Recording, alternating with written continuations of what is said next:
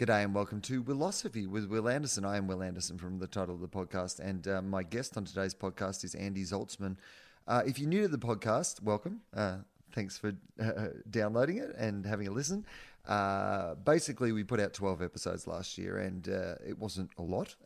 One a month. We're trying to do them weekly this year. At the moment, we're doing them a couple a week. That's because the Melbourne International Comedy Festival is in town, and despite the fact that this is uh, my busiest time of the year, it is also a time of the year where I can only get access to some of these people. So I've been trying to get as many of them in as possible. Uh, we're not going to get the, through all the episodes while the performers are in town doing their shows, and I hate that, particularly as a comedian. Uh, you know, you give up your time during the festival, and uh, the thing that you've recorded doesn't come out when the festival's on uh, in aid to buy tickets. So uh, here's what I'm going to tell you: there is five days left of the Melbourne International Comedy Festival. I have five shows left of Wil Eagle. Tonight is sold out. Uh, Thursday night pretty much sold out already. Uh, so really only tickets to Friday, Saturday, and Sunday.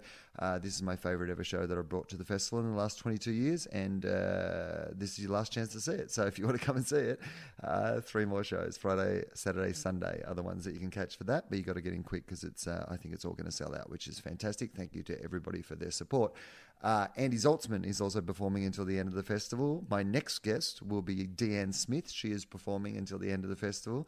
After that, I'm going to have uh, Jason Byrne and Kitty Flanagan on the show. Uh, both excellent, excellent uh, uh, interviews as well. Uh, the Deanne one I love, the Kitty one I love, the Jason one I loved. I think you're going to love them all. but they are all doing shows until the end of the festival, and some of them are doing shows around the rest of the country. So please check out their social medias. you will not hear the episodes until the festival is finished, but you might be able to catch them somewhere else. Uh, but if you're hearing this before the festival is finished, go and check out their shows because they've been generous enough, generous enough to come along and record a podcast for me. If you like the podcast, uh, the best way to help it keep going uh, weekly yeah, well, the reason it's coming out weekly is I now have Mike on board, uh, podcast Mike, young enthusiastic podcast Mike, who's been arranging all the interviews and you know uh, uh, coordinating everybody's schedules and making sure that all these interviews can be done and posted and all those sort of things. And of course, Mike Hal, our US based uh, audio producer, who uh, weaves them all together. Uh, we pay those guys, and of course, we pay James Fosdyke, who does the art, the individual art for every episode. So there's you know there's kind of I guess, overheads of, you know, four or five hundred dollars an episode. And um, so if you would like the podcast to continue, uh, it is helpful for you to contribute to that. You don't have to, of course, but um, if you would like to, uh, we have a Patreon page. It's called patreon.com slash TOFOP, T-O-F-O-P. It's for all our podcasts under the TOFOP banner, TOFOP, FOFOP, uh, Wilosophy, Two Guys, One Cup, and anything else that Charlie and I might do under that sort of banner. But you, if you contribute there, you help uh, keep all those podcast going, and there'll be a heap of bonus content. And at some stage, we'll put in a philosophy level of some kind uh, with specific philosophy content. But at the moment, uh, we're just trying to get the podcast out weekly. So if you're enjoying that, if you're enjoying the little deluge of them, uh, then if you could sign up to Patreon and give us some regular support, it just means that we know there's a little bit of money there to pay the Michaels every week on the podcast.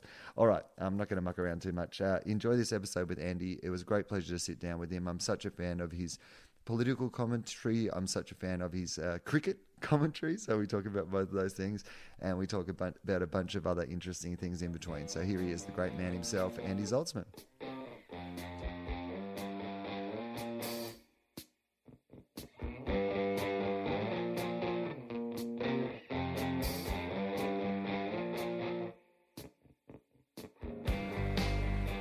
Hello and welcome to Wilosophy with Wil Anderson. I am Wil Anderson from the title of the podcast. This is how the podcast starts. Uh, who are you? I am Andy Zaltzman. I am a 43 uh, year old alleged comedian from London, currently in Melbourne for the uh, comedy festival uh, with a, a new show that's uh, on the evidence of the first night's performance last night could be about two and a half hours long uh, if I did all the bits I was intending to do and probably ought to be about 40 minutes long. so, uh, tell me that. I mean, because I love that, by the way. So, is this the brand new show, as in first time you've done the brand new show? Yes, it was the world premiere last night, uh, and um, it, yes, it's uh, promising. I guess it was. Uh, you know, uh, was... how how do you know? So, I'm a person who oscillates between writing things down and often developing things on stage, and then at some stage writing it down so that I can then you know make it better and you know work out what it's about. But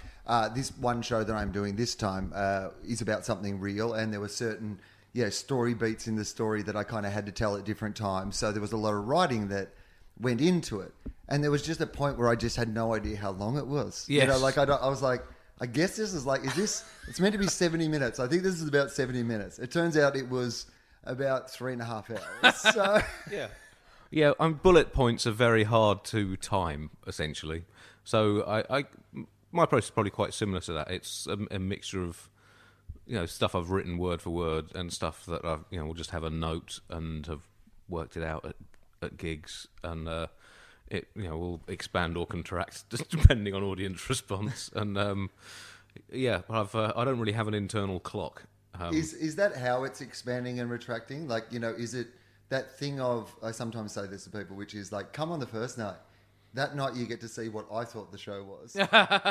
you know, from then on we're essentially doing audience screenings night by night and I'm giving Yeah. myself network notes. Uh, yes, I guess. Well, the audience on the I find the first couple of nights of a show is more of a focus group than uh, Right. than an than an audience. um, yeah, so it's uh, well, try, trial and error, stick pins and things, and see bit, which bits scream. I guess. Uh, when you're, uh, we were just having a little brief conversation off air about, uh, you know, the nature of, uh, was I talking about the cricket in the show? You Yeah. know, we're both, uh, you know, massive cricket fans, and I was uh, complimenting you on your uh, uh, Unbelievable Ashes podcast that you did with Felicity Ward, who uh, has been on this podcast previously. Yeah. And, um, but we were talking about the fact that it seems like a very yeah, it's like a it's like a Netflix series now. It's like Yes. a quaint HBO documentary about a certain more innocent time than Yeah. the one we live in now. yes, I guess yes. Before sandpaper and after sandpaper, it seems to be the, the history of cricket now. Certainly, Um, the history of cricket in Australia.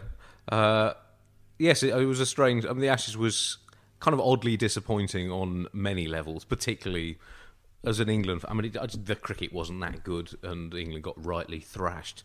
Um, so it was a bit of a challenge doing a comedy series through that when there wasn't. Uh, wouldn't have quite the uh, visceral drama of the last time England were ritually humiliated uh, here.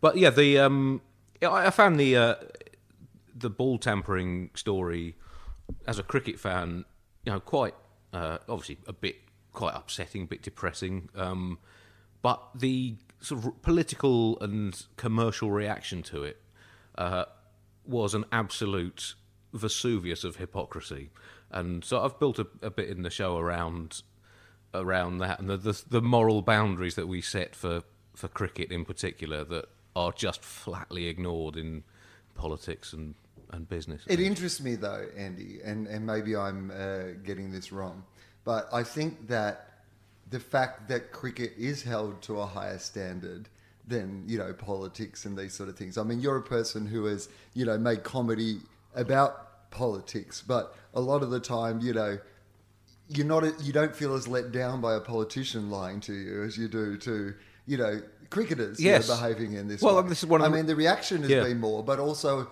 I do feel more let down Yes. by the cricketers because I have higher expectations of them than I do our politicians. Yes, and I guess I mean part of that. Uh, I mean, that's one of the reasons people love sport is you know it is that escape from the hideous realities of reality. So, and also you think you know sport is basically just pretend. So you ought to be able to construct a, a moral universe within that because it doesn't really matter. And so when that is fractured, then yeah, people do feel more let down than in uh, the sort of murky world of politics. When I've um, t- uh, spoken to people about my love of sport, and particularly cricket, I think is the one that you know comes to mind in this is that you know it is that sense of that life itself is unexplainable.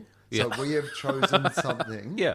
that you know is a microcosm of life, but we've given it a set of rules and values within which there's still levels of interpretation and weirdness and quirkiness, so that it does indeed reflect you know this broader planet. But it's got these constrictions in place that we obey, and we you know it's manageable. Yes. Well, I guess I guess in some ways it, it is almost like the sort of ultimate kind of TV box set that's been going on since well in international cricket since 1877. So um, uh, yes, it is. I, I, I guess a sort of constantly evolving, self-contained, alternate universe almost. Uh, I think one of the things that's interesting to me about cricket, and I'd love your opinion on this, is you know, uh, my friend Justin Hamilton often uh, describes it as physical chess.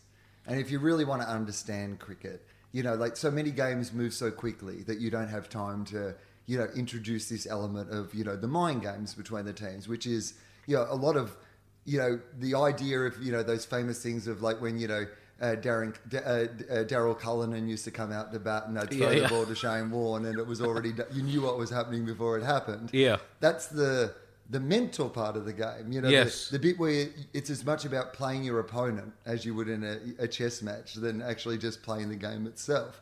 And I think that's why this propensity for these things to become more than what they are, you know, outside the boundaries of the game itself, Yeah. come from that. That is actually part of the game itself. Yes, that the, the sort of stewing time, I guess, the uh, that you have, I guess, as a player. I mean, within international cricket, you talk about you know Daryl Cullen, and I think you know Shane Warne, and the whole of England from that single ball in 1993 took 12, you know, 15 years to get over it. And only got over it when he retired. So um, you know, there's just that, yeah, those elongated narratives that you get, and I, I think that's why I, I've never, I can't take to 2020 for all its excitement and its skill because it just doesn't have that time for endless reflection and the idea that you know players can stew on something for days within a game and weeks within a series and years within a career.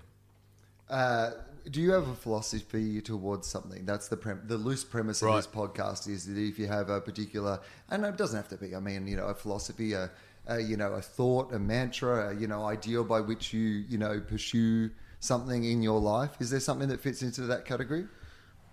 Um, I'm not sure. Some, I'm not sure. There's a full Zaltzmanic philosophy that's been yet uh, that I've yet fully discovered within myself. I, I guess in in terms of a, a you know a sort of formal philosophy, um, I think I'm essentially a Stoic, uh, and I, I did a radio series in Britain last year about looking at ancient philosophies and trying to sort of live my life according to their teachings and and ancient Roman Stoicism sort of accidentally fitted into my general attitude towards life. So uh, I guess not getting uh, No. Well, To- let, us pause Right. on that for a second Yeah. because.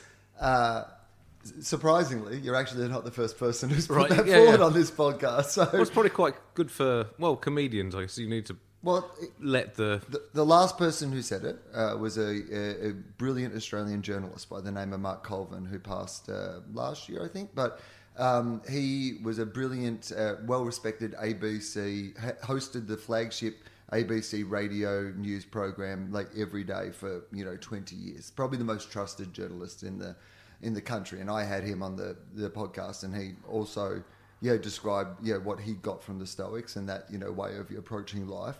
What was it about that that appealed to you? What was it that you said this is something that I respond to? I, I think it's a, a, the fact that it has a combination of um, you being sort of in control of your actions and responsible for your actions, but at the same time accepting, you know, when things, you know, being able to cope when things go badly and sort of accepting that as part of of, of life rather than necessarily something to fight against or, or rail against. So it's, uh, I guess, accepting that you know there are you know things that you can't control, but um, also that there are things that you you can, and sort of knowing where you know how to compartmentalize those various aspects of of existence. I think it's a pretty healthy philosophy, generally, particularly in a sort of increasingly hectic world where things can get you know just slightly overwhelming on a logistical basis. Then um, I think Stoicism from uh,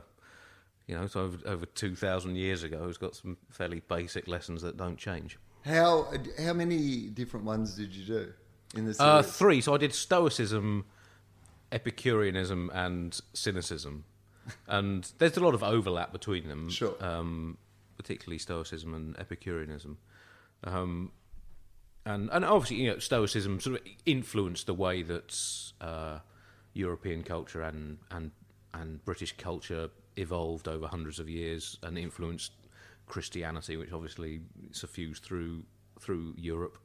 Um, so yeah, there's I guess an un, an unbroken line going going back to those uh, sort of early thoughts and ways of life, uh, right back to you know, classical Greece, where the, these ideas emerged um, or were crystallized. So um, yeah, I think uh, yeah, Stoicism was the one that that most appealed. Did you? Um, it's interesting to me when you just like you know actually do a little bit of further digging into something like that. Uh, were th- were there ways that you not only said this is you know I recognise this kind of fits the, you know the person who I am, but were there things that you learnt you know, in that journey of discovery that have kind of changed the person that you are since? Like when you do a project like that, is it about Yeah. I guess going I fit into this category? You've essentially done the equivalent of the you know which Game of Thrones character am I on Facebook? Have you I been data mined during this experiment? I think it was it was more that to be honest. It was a radio series, which and radio comes with certain budgetary budgetary constraints. So it wasn't like I could devote myself to it for three months in a in a jungle or whatever. So um, um, yeah, it was it was more I think um, I guess confirming.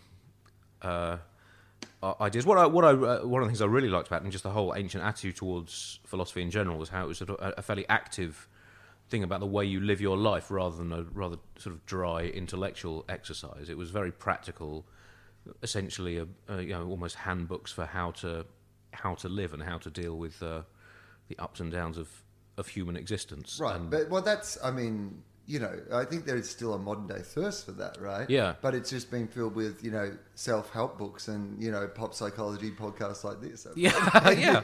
Well, I guess Stoicism is, is essentially self self help um, uh, from uh, you know It's sort of fancy 300 self-help. BC. That's what you're saying. yeah. Yeah, exactly. Change the things you can change and accept the things you can't change. That's ba- basically Yeah. it. And you stretch that out for 200 pages, you can sell it as a book. Uh, as a comedian, how does that you know influence your approach to comedy? Like, or how is that reflective in your approach to comedy? Um, well, I guess it's uh, in, comedy. Um, stand up, I see it, it, quite similar in a lot of ways to to sport. In that, yeah, there's there's certain variables, and uh, you know your your performance might vary, or the reaction might vary. It's not, you know, it's kind of sometimes hard to tell which is which. Um, so I guess it helps you deal with you know when shows go badly or not as well as you wanted uh, not to get you know to be able to analyze that uh, objectively and when things go really well you should be able to see that it doesn't necessarily mean you are uh, a, a comic genius waiting to be discovered by the universe so it's um uh, I, I think pretty healthy in dealing with the uh, the ups and downs of of uh, a job like uh, job like stand up. Can I call it a job? It never feels like a job. Yeah, but I mean, I, I guess you know, playing cricket for a living probably doesn't feel like a job until it feels like a job. Yes, and there are plenty of times doing stand stand up where you know you're doing the comedy equivalent of you know a fifth day wicket in India. you know, Yeah. Well, I, I the conditions are against you. I, I um when I was particularly when I was start, starting out doing a lot of club gigs, when you do like a you know, twenty minute set, and it, you know things would go you know variously well or, or badly. I tended to see gigs in terms of the opening session of a test match, um, and uh, you know you might if it's gone really well, you'd be you know 100, 120 for one or whatever. The ball's flying all over the place.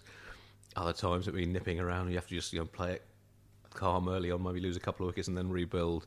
But then, of course, there's gigs when you're 43 for eight at lunch, or you know, like England 27 for nine in New Zealand, and um, Uh, what about performative state? Uh, Steve Waugh, who you'll be familiar with, Yeah. and I'm sure many of the people listening will be familiar with, was the former captain of the Australian cricket team and uh, a, a real hero of mine, a man who. Uh, some people already know this story, Andy. Sadly, because when you hear this story, you'll be you'll be like, "You've already told people this story." All right, okay. Uh, he once uh, came into the radio studio where we were interviewing him, and when he left, uh, he left half a, a cup of tea, and I drank the rest of his tea. right, that's a that's, Anyway. that's a touching vignette. Did it imbue you with superpowers of uh, for for batting or So it's funny you should uh, say that, Andy, Right. because uh, I asked him something that I actually have taken into my when I think about doing comedy. Right. So I asked him a question about facing the Great Western Indian bowlers. You know, you're facing these the fastest guys in the world bowling at speeds where it's in, incomprehensible over 22 yards that you can decide I'm going to play a cover drive or a hook shot or whatever. And I Yeah. I, I just asked him that, and I said, you know, how how do you know which shot to play? How can you tell in those conditions what to do? And he said, well, you know, you practice as much as you possibly can. You do it as much as you can, and then you hope in the moment that you get out of your own way and let your Yeah, yeah. instincts kick in. So I'm interested to hear from you. Like, th- there's probably a point in a tour when you've been doing a show enough that you can do that. You can walk out on stage and just play. Yes. But early on, when you're putting together a show, you're still in a different mode to that. Uh, Yes. yeah, I think um, it's almost the, the other way around for me a bit. Right. That um, when you have a, if if you're doing a show that's sort of fa- fairly tightly scripted and doesn't vary that much, then you sort of con- control it more. When there's improvisational elements, that to me is more like sport, where it's a mixture of preparation and kind of trained skills and reacting in the moment. So, um, and you know, I've, not, I've I've never been a particularly improvisational stand-up, and I always tended to stick very closely to what I'd written. Then a few years ago, I started doing a show called Satirist for Hire, where people email me in in advance with topics they want talked about, and then I take orders from the audience at the start of the show, and that's it's not you know it's not full improvisation, but at the same time, it is reacting using kind of trained instincts, which I think is very similar to sport in general, but particularly batting. So with- uh, with having been born, well, having grown up as an obsessive cricket fan, but trapped not in the body of an elite sports player. that was the closest I could get. It's almost like I've, I managed to find, kind of accidentally, construct a cricket show, uh, so a stand-up show that was the closest I could get to recreating um, being a professional cricketer, which sadly nature prevented me from being. What is your inspiration when you start putting together a show? Because I'm always interested in talking to someone at the start of a show. Because much like life, we reframe things through the experience that we're having right now, Yes, right? yeah. You know, so like three months from now or six months from now, if I asked you what your show was like at the start, you you'll give me a very different answer probably to the answer that you're going to give me right now about Right. where your show is. Like, where's your mind at? Is it is it an exciting thing to you? Is it a scary thing to you? Is it a thing that you're working on every day? Like, is like how do, how does that work at the start of putting something together? At together? the start of a run, um, well, a mixture of yeah, excitement and panic, I guess. Um, uh, slight elements of fear, inevitably, and uh, the human instinct not to embrace failure unless it's absolutely necessary. Um, and I tend to work fairly tight to deadlines from from doing the uh, the Bugle podcast. I'm sort of writing through the year, and then I will sometimes adapt things I've written in the Bugle. Sometimes just take new ideas and then try and put them into a show. And I might have a vague idea of what w- w- kind of what I want the show to end as, uh, th- sort of thematically, if I wanted to have an, an argument. Um, and generally, it just ends up being the funniest bits with a bit of structure plastered on top, rather roughly. But um, uh, I'd love to be slightly more of a perfectionist than that. But uh, it uh, it tends to sort of evolve and bits fall off rapidly and then come back. And um, I'm not sure I ever quite finish finish these things. But I, um, well, I don't. I like th- that because I do think that, that there's something about the the idea of comedy being complete yeah, yeah. that is is an alien concept to me. Mm. Like you know, even a bit where I mean, we've all every you know comedian can tell you a story of like you know where they've finally got some TV spot for some bit, or they've recorded their album, or they've done whatever. And then the next night they roll out that bit at a club and come up with like a better joke or a better Yeah, tag yeah, or yeah, yeah. understand it better. Yeah, yeah. Like the idea that it's never quite done. Like I mean, it sometimes you know jokes feel a bit like you know that car your dad had in the garage that he just tinkered with on the weekends. Yeah, yeah, yeah. There didn't seem to be any grand objective that it would work at some stage, but Yeah. he would just kind of fine tune it a little. Yeah, can't quite let it go. Yeah. um, yeah. I think that's. Uh, yeah, I think that's. I mean, that's. I think it's probably quite a healthy attitude to. I mean, there's always things that can be. Things that can be improved, and uh, no, I sometimes find on you know TV or radio shows on a re- recording day, if people aren't continually tinkering with the script right until the moment of broadcast, I get slightly suspicious, thinking you must have missed something. Right. There's always things that can be better. So I get, you know, during the process of doing a run at a festival, I, I always, I consciously try to put in a new joke every day, uh, and uh, which just helps to keep it fresh. If there's always a bit of the show that you're looking forward to. In, in the first week, there's a you know a lot of tinkering to sort of get the show to some form of almost finishedness. Right. But then I just, just to keep you know ha- adding bits to it. And what what can be really frustrating is then if you come up with a great joke on the last day, you think ah that's really annoying. But um, Uh, but I at, guess in, some, at some stage, I'm going to get to the point where I'm going to collect everybody's names and numbers. And if the joke is good enough that I come out on the last day, I might not call them individually, but I might robocall them, you Yeah, know, yeah. election style. Just record that one bit and sort Yeah, of, you know, make it available to them. yeah yeah that's a yeah a nice way of doing it. Um, yeah. Uh, so, so wh- what is it that you are trying to achieve when you decide that you're going to, you know, do a show? Like, what are the motivating factors that say to you, I like, you know, I'm going to, you know, book the festival. I'm going to, you know, have this run here. I'm going to, you know, go off and and do this aspect of what it is that I do. Um, well, I'm not sure I particularly have a sort of grand plan for these things. Um, I mean, on a practical level, it's you know, it's it's uh, it's my job, if I may use that word, as discussed. Um, and just as you say, you know, that with doing something creative like stand-up comedy, you want to keep keep creating and um, you know keep trying to find new ways of of uh, of making people laugh and challenging yourself to do different different things. And um, yeah, obviously there's a, a danger in stand-up. You sort of fall into um, th- things that work and get almost too settled in that. I think that probably happens to every comedian during their careers at some point. Um, but I, I guess it's just I, I just love doing it, and as you know, stand up is is an it's a, almost an addiction at, at times, and the, uh, the process of uh, you know starting with a blank sheet of paper and ending up with you know hopefully a show that can make people laugh for an hour and sometimes intermittently think as well. Um, uh, it's uh, it, I just sort of love it in itself. Really, I don't really have. Um, The motive of- beyond that. I, I would say that I, I guess you want to sort of keep improving and developing as a as a comedian. I mean, doing people say with you know ask me to doing you know satirical comedy or topical comedy. Well, you're, you're not going to you're not going to change anything. You're not going to affect the world. But that's not really what it's about within live live stand up. Clearly, you're not, not going to affect great social change talking to uh, a handful of people in a room during a festival, given that. Uh, the nature of stand-up is such that those people generally already agree with you anyway. But uh, there, there is a sense that it, it, it, there's also an element of, of training within that. That if you uh, you know do that for a long time, if you then end up getting a you know a break in television or whatever, then you have you've honed the skills to succeed. And, and John Oliver, my old partner on the Bugle, I think the, one of the reasons he's been so successful from the moment he went to America is because for six, seven years before that, he'd been doing um, increasingly political stand up in, in Britain. So he went there with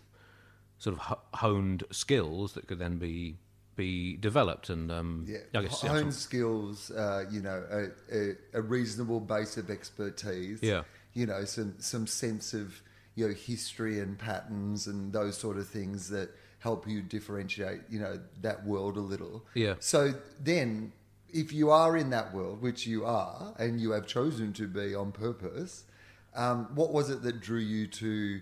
Because I loved what you said a minute ago, which was that thing. Because I often when I I don't always talk about politics, but you know, it's it can form a reasonable chunk of you know my material from you know time to time and. Um, you know, the thing people always say is like, you know, well, you know, you're not going to change anything, are you? And I was like, Oh, look, I, I was doing stuff about marriage equality for 18 years. Yeah. I'm fully aware of how little power I have to, Yeah. to change anything, you know. and, Uh, but so then why is it that you like exploring those things? What was it that made you think this is the area where I want to comedically play? Um, well, I think it was that was the comedy that I'd always liked most before I started doing So comedy tell me myself. about who that was. What, Um, what was influencing you? Uh, well, I, particularly love Chris Morris's stuff and Armando Iannucci's stuff in uh, um, on on television in, in Britain, particularly the the Day Today, and then and then Brass Eye. Um, and I, oh, I studied ancient Greek comedy at school and university as part of my degree, and that was deeply political. And um, I, I found it. I mean, it's quite odd to have a like people often ask who's your comedy hero, Yeah. and essentially my comedy hero is Aristophanes, who lived in uh, you know, sort of late fifth century BC. But he did this. Ama- he wrote these amazing comic plays that were range from you know really acerbic political satire, and the political situation in Athens at the time was you know mostly on a war footing with uh, uh, Sparta, the neighbouring you know, rival city state, over several decades. So it was, there was a lot of war. There was you know it was a you know democracy at the sort of hot, brief height of its uh, uh, early experiments, and um, uh, so it ranged from you know political satire. Then there was a lot of literary parody, um, you know, quite in-depth literary parody. But then you'd have slapstick puns and jokes about farts and sex. I mean, it, it's kind of total comedy, and it because it was it was um, performed in front of uh, essentially the entire male population uh, of Athens, ranging from the highly educated political elite to uh, illiterate, uneducated working class. So it had to appeal to this vast spectrum, and it, it's an uh, incredible um, sort of explosion of. Um, yeah, like I say, total comedy that it had to work on pretty much every level, and also as a as a visual spectacle as well. I mean, it's amazing that you say that because if you listen to the Bugle in particular, you can literally see that gamut. You know, Right, you are yeah. going from you know high culture references to you know to you know on the spot political satire to you know everyone who listens knows that you know there's never been a pun you've met that you have not enjoyed. like, but I'm the same. Yeah. Like I am one of those people that often you know people will be like. Yeah, we like the political stuff, but what was all that? You know, the the knob joke or the Yeah, yeah. horrible pun work, and I was like, no, no, no, no. This is all of it. Yeah, yeah, Like this is it all comes together as part of it, and that's interesting to me. Like the the love of it all. So you don't necessarily, you're not certainly one of those people who you know has a snide attitude of like sometimes if someone's into one particular type of comedy, they look down their nose at other types of comedy. You have a broader palette or collection of things yeah, that. Uh, yeah, I think so, and um, and also with, I mean, of, with political comedy, uh, there's a danger that it's not quite funny enough, Right. uh, or not at all funny enough.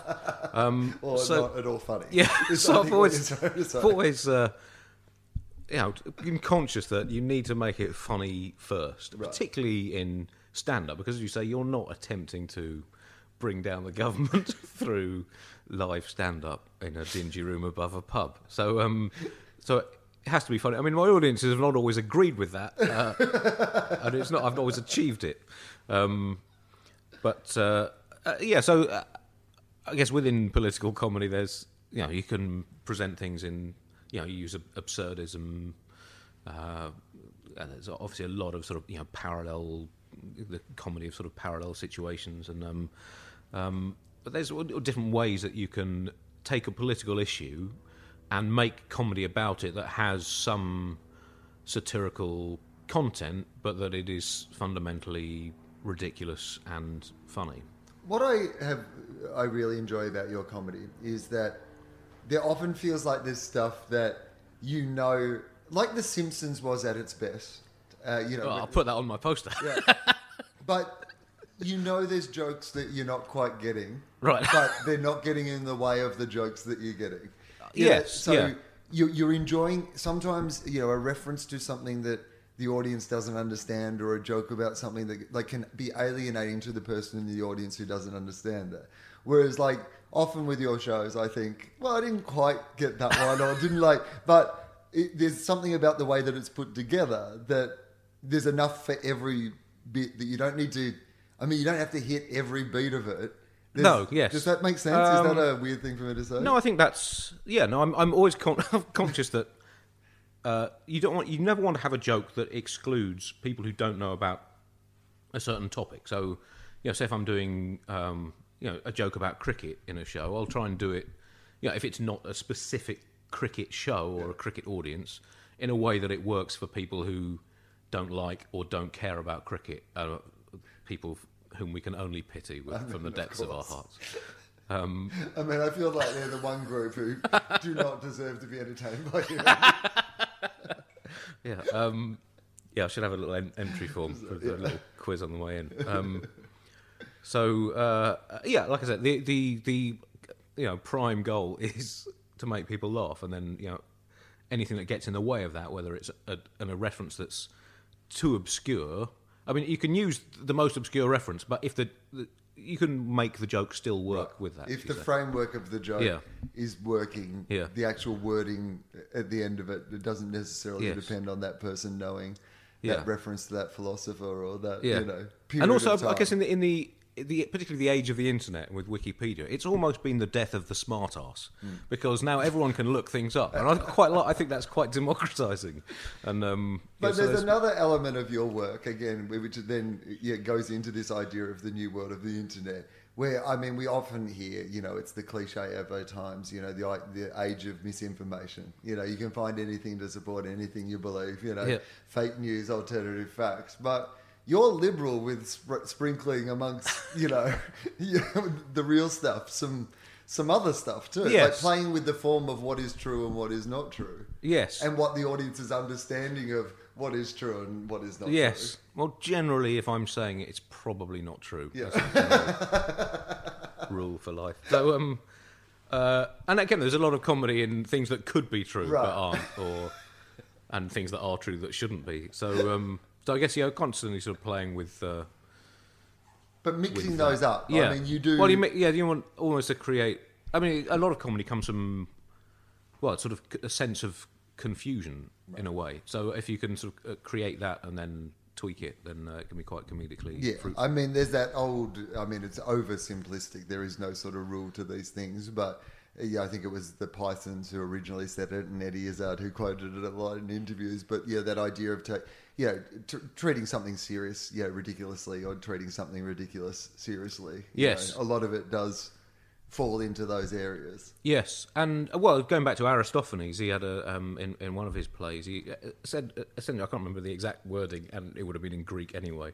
Um, uh, so I'd have had to uh, check the translation, ev- even as a, lot of, student. a lot of it was very Russian. but um, um, he said that uh, yeah, the, the voice of the comedian was such that you could say things much more directly to people th- through comedy in a way that you know they wouldn't necessarily listen to politicians or or serious artists say it. And uh, then Reginald D. Hunter said um, something almost exact, uh, almost direct paraphrase of that. And he said, uh, "You can't trust your." Again, I can't remember the exact wording, but it's basically you can't trust your politicians, your religious leaders, whatever. The only people uh, you can believe it are comedians, and the only reason you believe us is because you think we're bullshitting. So it's essentially the the same the same philosophy, you know, from throughout the history of. Uh, What do you comedy. think then when you know we now live in this world, and this has been happening for a Yeah. long time? You know, uh, you know they started talking about this, uh, you know, around the sort of Jon Stewart Daily Show era, where more you know uh, college kids were getting their news from you know Tonight shows and, the Daily Show than they were from you know your major news outlets, and then suddenly you know you did the Bugle with John, and he's had such great success with his show, but he's now a person who you know, and not of his uh, courting, but you know, he's a person now who's become, you know, almost this like you know respected voice of yes. yeah on a different level. Yeah. I mean, you know, not a, a comedian first and foremost, which I think is the you know secret to what he is able to do. You know, he's able to talk about all these things that people ordinarily wouldn't have wanted to see on television. But with that comes this idea that somehow, I don't know, his words have more value, or this what this. Where do you feel? I'm not really specifically talking about him either. Just Yeah. the idea of the comedian's voice being seen as more serious than that idea that it's ridiculous. Well, I think it's the sense that a, a comedian has an independent voice, and I I think in America, with the the way the news media works, it is not always politically or commercially independent. Um, I don't think I'm going out on a limb when I say that. I mean, so, um, have to. Obviously, I don't normally edit the podcast, Andy, so, but um, uh, yeah. So the uh, so if you if you come at something with i- independence as you know the comedic standpoint is, and ideally political comedy should attack all aspects of the political spectrum, then you almost sort of get an inverse authority. Um, and um, so I, th- I think that's you know where with with with Jon Stewart as you know he was it was essentially news but not owned if you see what I mean. So it had a it, people turned to it for for that, and also it, um, comedy's just a, a a very you know if you can package a, an unpleasant story. Uh, in a way that's entertaining, that's that can be really quite powerful. I think so. Um, I So guess- I guess uh, what I wanted to ask you about off that is this idea of how do you feel about it feels to me that you couldn't do what you do without some interest and perhaps at least at some stage some love of news. But Yes. how how would you describe your relationship with news as news is now? Right. Um, that's an interesting question. Uh, I don't know. I find in- I'm increasingly intolerant of it. Uh, I I found um, uh, TV news often aggravating. I tend to get it more from reading stuff on the internet now, and I try to sort of read from as many different sources as possible. As, and, and it is kind of impossible to to kind of get down to. It would be just it, in an ideal world, there would just be one source of news in the world, and it would all be fact. It would all be true, and you could rely on it. But clearly, that isn't. The last time they tried that, it was uh, essentially the birth of organised religion, and that has had a checkered history at best. So, um, All right, two it. if you're going to start Yeah. mouthing all these controversial opinions, Yeah. And also I, I find you know if I'll, I'll read something on uh, say the Guardian and I'll read something on the you know, the, the Daily Telegraph in, uh, in Britain, and completely different views, and I, I, I, just find myself getting increasingly confused about about everything, which is may, maybe why I resort to sport and bullshit, which I guess are two branches of the same form of um, escaping. But how do you reality. funnel like the state of the world through? Like, I get how you funnel it through your comedy, Yeah. but you're also a man. You know, Yes. you're also like yeah, external to being a comedian or a podcaster Right. or you know a writer, any of these things. You're also a man. You know, Yes. you're a person living in the world. Yeah. So how does? I mean, I, I the thing that I sometimes like. My girlfriend does not watch the news. Has never watched the news, and as a person like myself who will read, you know, I used to be a journalist and like you know would read five or six newspapers like in the morning, and then spend all day online consuming as much information as I possibly could. And I would always be like, how can you not, you know, read the news? And she goes, well, if anything really important happens, I'll find out about it. And I'm like, but, but how? And she goes, well, firstly, you'll tell me. and I was like, well, that's Yeah. that is true, but Yeah. but you know, is there there can be a depressive nature to knowing too much that like Yes, and is that is that a valid thing to say? Yeah, it is, and uh, well, I mean, particularly as uh, well, a lot of news inevitably focuses on uh, bad things, whether it's uh, kind of massive global catastrophes and stories like like Syria, but also just you know a lot of news. You know, there's people dying in unusual ways and um, random forms of human suffering, and uh, so it can get. Um, yeah, it's it, it can be fairly overwhelming, I guess, but well, it's just sort of the nature of of the world. Now, you sort of find ways of balancing it out um, through the non-news stuff you consume, and, and like I say, that's where the, the, the escapisms of of sport or Game of Thrones or computer games comes in, I guess. But Uh, have you always been a bal- a person who has you know, been able to find that balance, or is that something that you've developed? I think um, I'm not sure I've entirely found. It. I think I'm going to sort of go too far to the. I've always been obsessed with sport since my earliest conscious days, from about the age of six. I remember just being, and so I've always had that. Uh, I will, you know, always read the newspaper from the sports pages backwards, or well, I'll miss out the business bit in the middle. But it's the uh, so I, I guess that's how I um, dilute reality.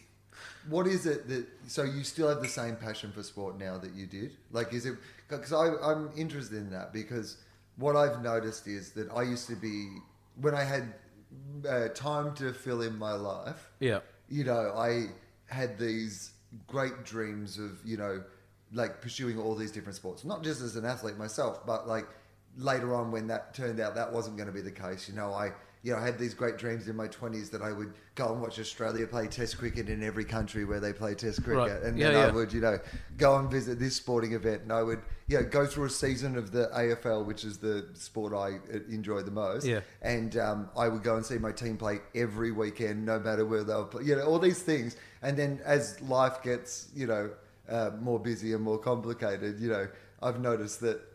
It turns out basketball isn't as high on my agenda as I once thought Yeah. that it was. For Yeah. example, like, yeah, what priority does sport ha- still have in your life, and and what has kept you interested in it? Uh, well, I guess what's kept me interested in it is the, uh, you know, it's just a, a sort of constant creation of drama and narrative. So you know, there's a human obsession with with narrative in many forms, from you know books and plays and films, and you know, sport is the one that has always attracted me the most. Um, in terms of my interest in sport, um, well, with with cricket, I mean that was, I guess, all, a kind of lifelong obsession, and I started uh, sort of writing about it. Um, sort of, you know, I don't know, professionally is the wrong word, but in, in exchange for money. So it almost became part of my the, the job uh, um, about uh, what ten years ago now. So that almost sort of quite rekindle my obsession with cricket because it was always there, but it sort of meant that I spent more Gave time. you an excuse gave to me an be excuse able to, indulge your just obsession. spend days on the internet looking up statistics. Yeah. Um, You're talking to somebody who has an AFL football podcast right. has no reason to exist other than to you know, make sure that I can watch a few extra games of football on Yeah. the weekend. Um, uh, but then my in I found I've got interested in sort of other sports for a little while. Or uh, we watch our local ice hockey team in London. I've become quite obsessed just with the extraordinary uh, visual spectacle of ice hockey. I don't really understand the tactics, but it's a, it's an, inc- a mixture of violence, speed, cunning. Um, it's almost it's the sport that seems to require the the, mo- the widest range of skills to be I good at. Well, we just watch our local amateur ice hockey team who play in the second Well, level. I love because I have spent a bit of time living in LA, and I we would go and watch the the Kings Yeah. uh, play, and I can't really watch it on the television, but like Yeah. live, Live, it's amazing. It's yeah. amazing. Yeah. Because a lot of them are like six foot eight for a start. Yeah. Secondly, they've got like hockey sticks. Thirdly, at some stages you can just punch each other. like and they are all skating around like figure skaters with deadly weapons on their feet. Yeah. And that's the game. Yeah. And it never stops.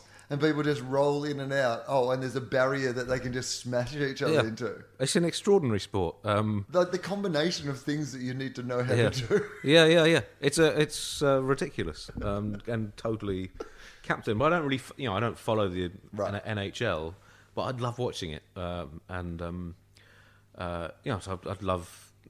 I got got really into the Olympics and went to about thirty different things at the Olympics in London, and um, I just uh, loved it. Uh, what I what I find with uh, I, I've increasingly don't care who wins in sport, uh, particularly on a national level.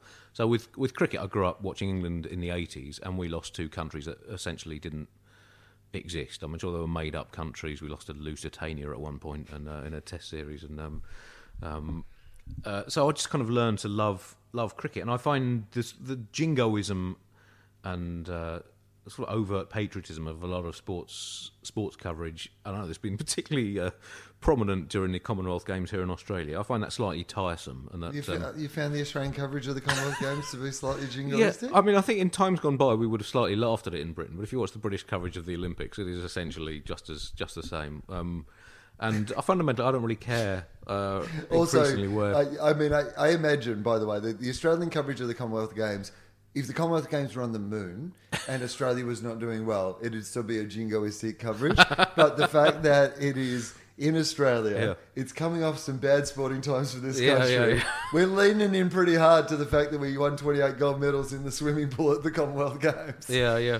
Uh, Turns out we've got a, lot, a renewed interest in lawn bowls now that we're a shot for the gold. well, so I guess yeah, the, the legacy of the, the British Empire has. Uh, we won't say sorry, but we will give everyone a sports day. Um, so, Um, as a a Brit coming to Australia to work, um, and you know you've now done it, uh, you know, a bit, and you've worked you know, alongside Australians as well. What uh, this is certainly not one of those, uh, you know, what's the difference between the you know British and Australian sense of humour questions. Uh, but I, what aspects of what you see in Australian comedy uh, do you think are a byproduct of the environment we're in versus the environment that the British are in? Does that make sense Yeah. to you? Um,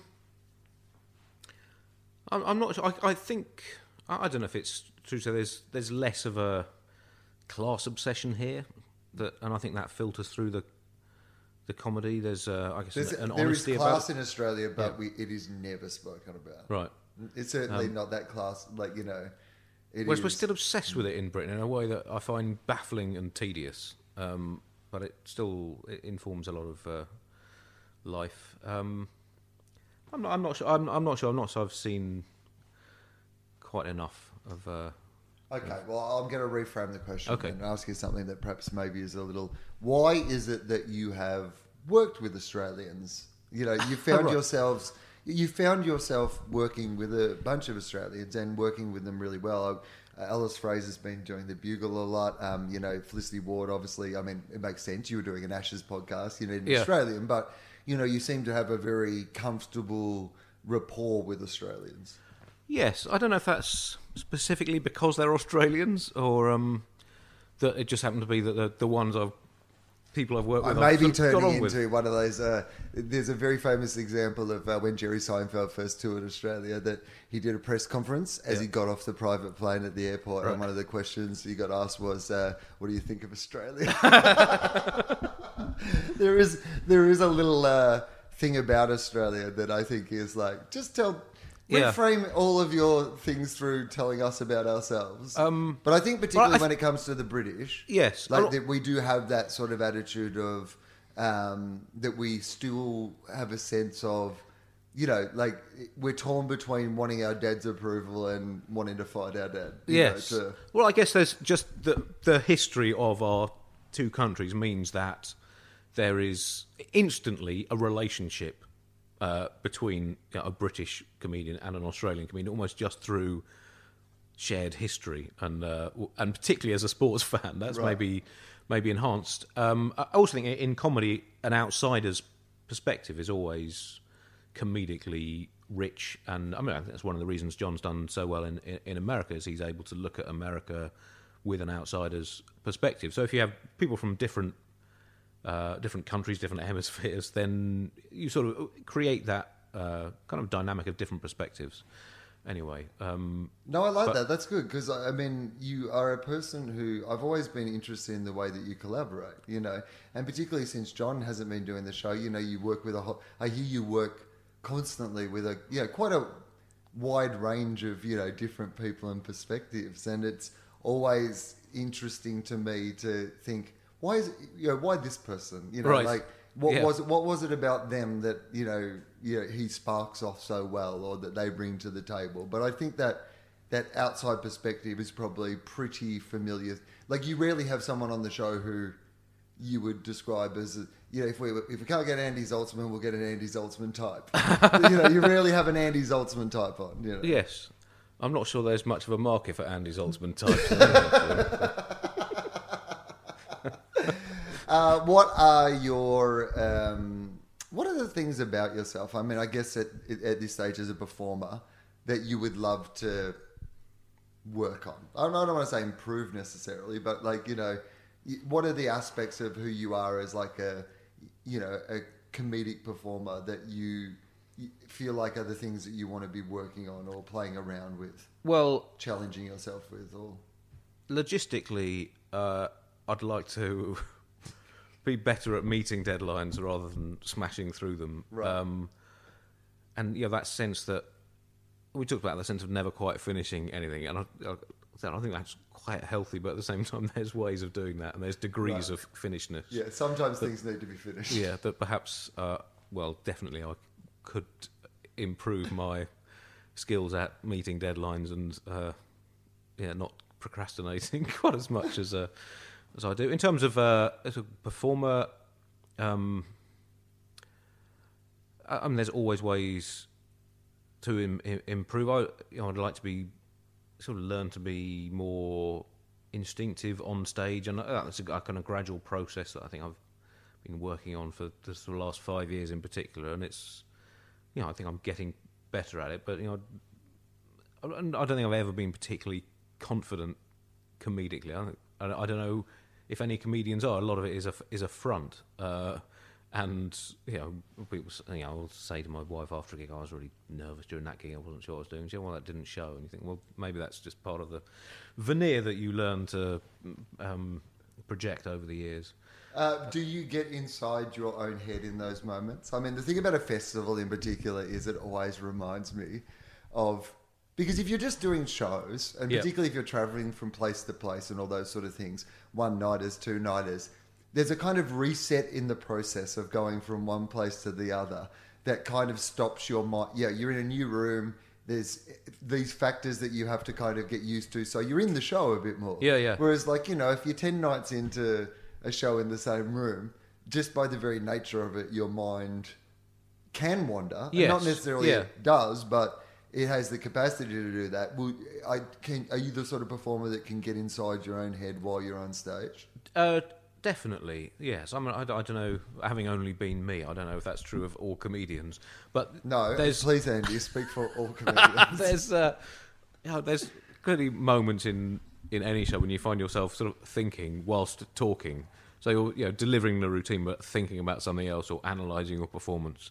And we take it back to sport. You hear sportsmen, sports players talking about being in the zone, where it becomes a sort of non-conscious process. And I, generally, uh, you know, with with comedies, you want to achieve that status of of not thinking about what you're doing and it just sort of flowing out. But it's uh, when it kind of comes and goes, doesn't it? Um, yeah. and uh, yes, Andy. yeah, Yes, it does.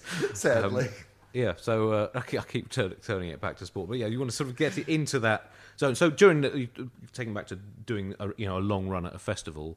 Um, I think that's one of the reasons I, I try try to keep putting new bits in so that you don't you avoid that that staleness. And I think you know even in a show that you've done fifty times, you can find ways of, of tweaking it, whether it's changing the order or putting a whole new new chunk in, or or uh, yeah, just you know, even little tweaks of delivery within old routines can can enliven something. Uh, we should finish up soon, but I, there's a couple of questions I'd like to ask uh, before we finish. Uh, Death, uh, right. is it something that you, you are, you know, conscious of? Like, is it something that you know, like you know, informs you in some way? Do you have thoughts about what happens, you know, upon you Upon death? Upon death, Um, what d- comedic death or actual human death? actual human death. Actual human death. Yeah. Uh, well, yeah, I guess I think uh, think think about it every now now and again. It being slightly unavoidable, but um, I think that Stoicism has healthy attitudes towards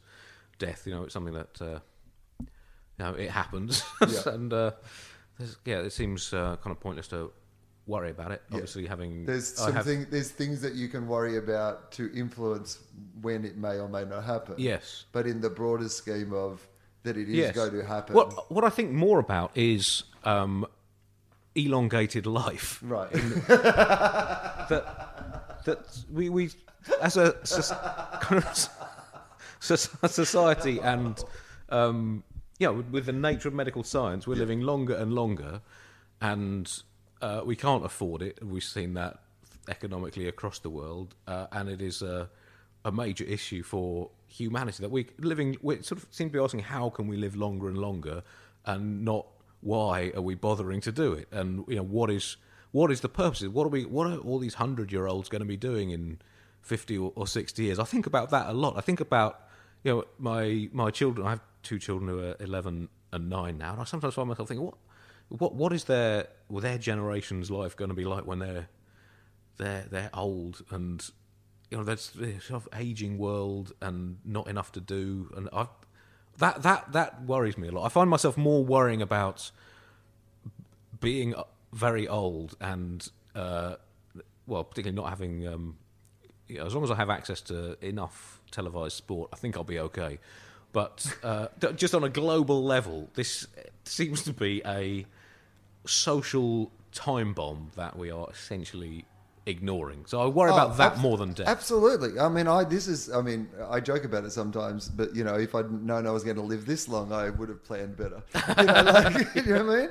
Like I was talking to my doctor the other day about a bad back issue I had last year, and he just basically was saying to me, "Yeah, you're 44. Yeah. you're out of warranty. You're not original parts. You Yeah, weren't yeah. meant to live this long and stand up this long. This is like all borrowed time from now on, basically, in the way that we were designed. And we now have this new class of people who are thinking about the concept of living forever. You know, the the ultra rich, you know, these people who have these stupid amounts of money now, they're, they're doing a lot of research into what that next step of our you know world will be where you don't have to die Yes. or See- that you have you can live Yeah. on in some way elong, elongate your life in some way that is you know far beyond what we imagine right now That that seems to be a problem that we do not need to solve. That uh, you know we should be focusing more on uh, you know people who who are living having a better time rather than people who are having a great time having a great time for hundreds of years longer. Right. so. Um, yeah, um, and uh, it's very, it's hard to see how it's all going to. We all have you know kind of care crises around the world in in Western countries, and you know we're living when since you know, state pensions came in when you know the life expectancy was seventy or something. The, whole the whole thing is just it, it, the maths doesn't work, and just imagining what what what is everyone going to be doing? I don't know. Unless we just have virtual reality. Head, virtual reality could be the savior of humanity. If you just a virtual reality headset for everyone in the world, and you know, kids of my generation can put it on and you know have, have a virtual reality in which they own their own home and have a rewarding career, things like that. Um, and uh, you know, where it's, where it's not as hot outside as they yeah, exactly. imagine. Yeah, yeah. So where they're not underwater, Yeah. and um, maybe that'll be the way for that'll be the future of uh, nursing homes in the future. Just just loads of people sitting around with virtual reality headsets on, li- Uh, living as if they're young again. I can imagine uh, you being happy with the scenario of just, you know, catchy. Like you, like for, I think you'd be a bit like me, where you'd just be like, you know what? Even if there's not something on, if I can access like the 1980s, you know, blah blah blah Yeah, yeah. series, I'm happy to give that another. Yeah, that's. As long as now that I've got nothing else to do, if Yeah. this is what I'm doing, But also, I guess your your memory fades. So Right. um, you know, all you, Oh, all it'd you like really need rewatching just it. play ball by ball test matches from the 1980s. I mean, I am going to Stick be. me in a nursing home now. be amazed by that Shane Warne ball of the century. I'm like, wow, that spun right around his entire body. Yeah. I feel like this is really going to shatter them for Yeah. at least two decades. Um, what disappoints you the most about sport? Like, what is it that you see uh, as sport's worst traits? The things that you don't enjoy. Uh, well, I, I don't. Oh, well, we've talked about how it's supposed to be an escapism from uh, reality. So when you have the same uh, sort of excesses of uh, um, sort of capitalism and inequality in sport, uh, I, I find that kind of depressing. And we see it particularly in, in, in football, and I mean real football, not your crazy sleeveless version Yeah. here. Uh, the massive concentration of wealth at the top, which the essentially EPL, the English Yes. Premier League, and the all the European Yeah. leagues, where essentially they're all paying, you know, the people who have the most money put together the best teams. Um, yes, I find that, uh, and you see, we look at American sports. There's inbuilt structures to keep competition healthy, and I think you know, they're trying that in, in 2020 cricket as well. Where you know, cricket internationally has been, you know, there's been attempted power grabs by the, the, the richest countries in the way that you think, well, that, that it does not take much of a brain to realise that that is unhealthy for the game. The whole thing is dependent on uh, relatively fair competition, or at least an illusion of fairness. Um, so that that uh, I find you know the, the the the way that money can sort of skew sport in a way that you know, it emerged from its amateur past, uh, where there was sort of you know it was almost a level playing field because there wasn't that much money involved, and clearly it was never quite uh, you know, completely fair. But I think you know increasingly money has skewed sport and, and given too much of an advantage to the to the rich on an international level and within club sports. Um, I, worry about uh, sport becoming seen too much as entertainment, uh, rather, which it isn't. And it's it's often said, "Well, you have to be entertaining." I think, well, that's not. It is, you know, it's drama rather than entertainment. I see, particularly Well, as a it, cricket it fan. doesn't all need to be Yeah, yeah. that stuff. Like you know, The entertainment it comes from, uh, I guess you know, competition and you know the sort of drama and the skills within it. It's uh, uh, I get annoyed when entertainment is sort of slapped on top of it, um, or seen as you know the purpose of of sport. Um, so. Um, which makes me sound like a of grumpy old man, and I guess sporting. I think maybe, you will perfectly lean into being a grumpy old man, Andy, and for- I don't think that you will to wait. regret a moment Yeah. of looking back on times and telling people how they were much better than the times we're currently experiencing. Yeah. Um, yeah, they were much better in a time that never really existed. Um, Hey, uh, Andy, thank you so much for doing the podcast. I really appreciate it. Hey, um, tell people about your show. What's it called? Uh, it's on at the Supper Room at the Melbourne Yes. Town Hall. uh, yes, so it's on um, until the 20, or 22nd? Till the end of the, The Melbourne of the Comedy festival Festival. Um, and then you're doing some dates in Sydney. Yes, so I'm, I'm doing. It's called Right Questions, Wrong Answers. So it's, again, it's looking at the sort of impossibility of knowing anything basically now and understanding the uh, completely baffling problems that are affecting us now and in the future. Um, uh, I've got two live bugles on the 15th and Sunday the 15th and Sunday the 22nd. Um, got Alice Fraser doing the 15th, Tom Ballard on the 22nd, David O'Doherty's also doing the 15th, um, and uh, yeah, two nights in Sydney on the 23rd and 24th. Uh, it has been an absolute pleasure. Thank you so much. Thanks for doing having me. it.